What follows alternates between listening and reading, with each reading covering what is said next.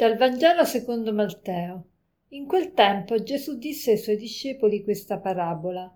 Avverrà come un uomo che partendo per un viaggio chiamò i suoi servi e consigliò loro i suoi beni. A uno diede cinque talenti, a un altro due e a un altro uno. Subito colui che aveva ricevuto cinque talenti andò a impiegarli e ne guadagnò altri cinque. Colui che l'aveva ricevuti due ne guadagnò altri due colui che ne aveva ricevuto un solo talento andò a fare una buca nel terreno e vi nascose il denaro del suo padrone. Dopo molto tempo il padrone di quei servi tornò e volle regolare i conti. Si presentò a colui che aveva ricevuto cinque talenti e ne portò altri cinque. Bene servo buono e fedele sei stato fedele nel poco ti darò potere su molto. Si presentò a colui che aveva ricevuto due talenti bene servo buono e fedele sei stato fedele nel poco ti darò potere sul molto.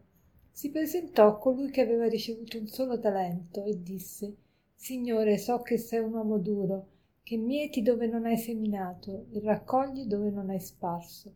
Ho avuto paura e sono andato a nascondere il tuo talento. Servo malvagio e pigro tu sapevi che mieto dove non ho seminato e raccolgo dove non ho sparso avresti dovuto affidare il mio denaro ai banchieri e così ritornando avrei ritirato il mio con l'interesse. Toglietegli dunque il talento e datelo a chi ne ha dieci perché a chiunque ha verrà dato e sarà nell'abbondanza ma a chi non ha verrà tolto anche quello che ha.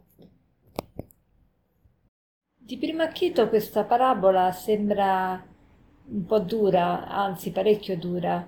Il padrone si dimostra di essere, dimostra di essere veramente severo e dice la, le parole finali che dice è togliete il talento e datelo a chi ha dieci talenti perché a chiunque ha verrà dato e sarà nell'abbondanza ma a chi non ha verrà tolto anche quello che ha ecco, verrà tolto anche quello che ha. E per noi questa sembra una cattiveria incredibile, ma il problema è questo, quando noi un talento, un dono di Dio non lo impieghiamo, lo perdiamo, ma non perché Dio ce lo voglia togliere, ma perché nella logica del dono, il dono se viene usato, viene utilizzato, si moltiplica, se non viene utilizzato si perde. Facciamo finta, ad esempio, che mi viene dato il dono di saper parlare una lingua e l'inglese mettiamo. Se io non la parlo l'inglese se non lo esercito lo perdo e non, non sono più capace di parlarlo. Se, così di ogni altra arte se uno non la pratica se uno non la gestisce se uno non si esercita in quella pratica anche che è bravo perde l'esercizio e quindi perde anche l'allenamento a saper utilizzare quell'arte e quindi la perde e, e allora non, non, la ha. Invece chi si esercita eh, acquista sempre di più eh, dimestichezza in quella determinata arte e così per tutte le cose, sia dello spirito sia del corpo. Allora cerchiamo di vedere quali sono i doni che il Signore ci ha dato eh, molti, molti di quei, dei doni che abbiamo nemmeno li riconosciamo come doni.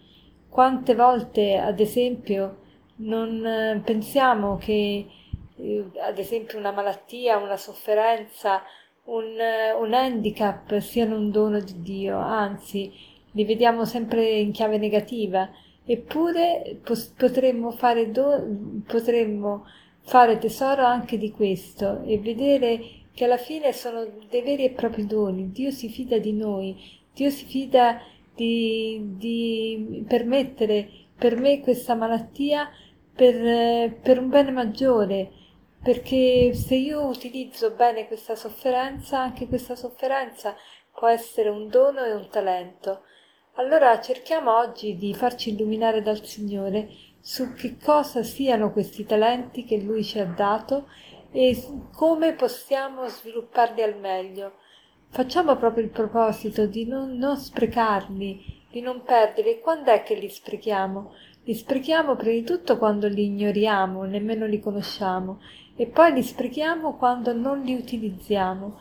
non ce ne serviamo, non cerchiamo di fare in modo che possano essere utili per la nostra vita e per la vita delle persone che ci circondano e che ci conoscono. Allora possa il Signore illuminarci e farci capire quali sono i nostri talenti e darci la possibilità di svilupparli al meglio, così da rendere il mondo più ricco e da rendere anche noi stessi più ricchi.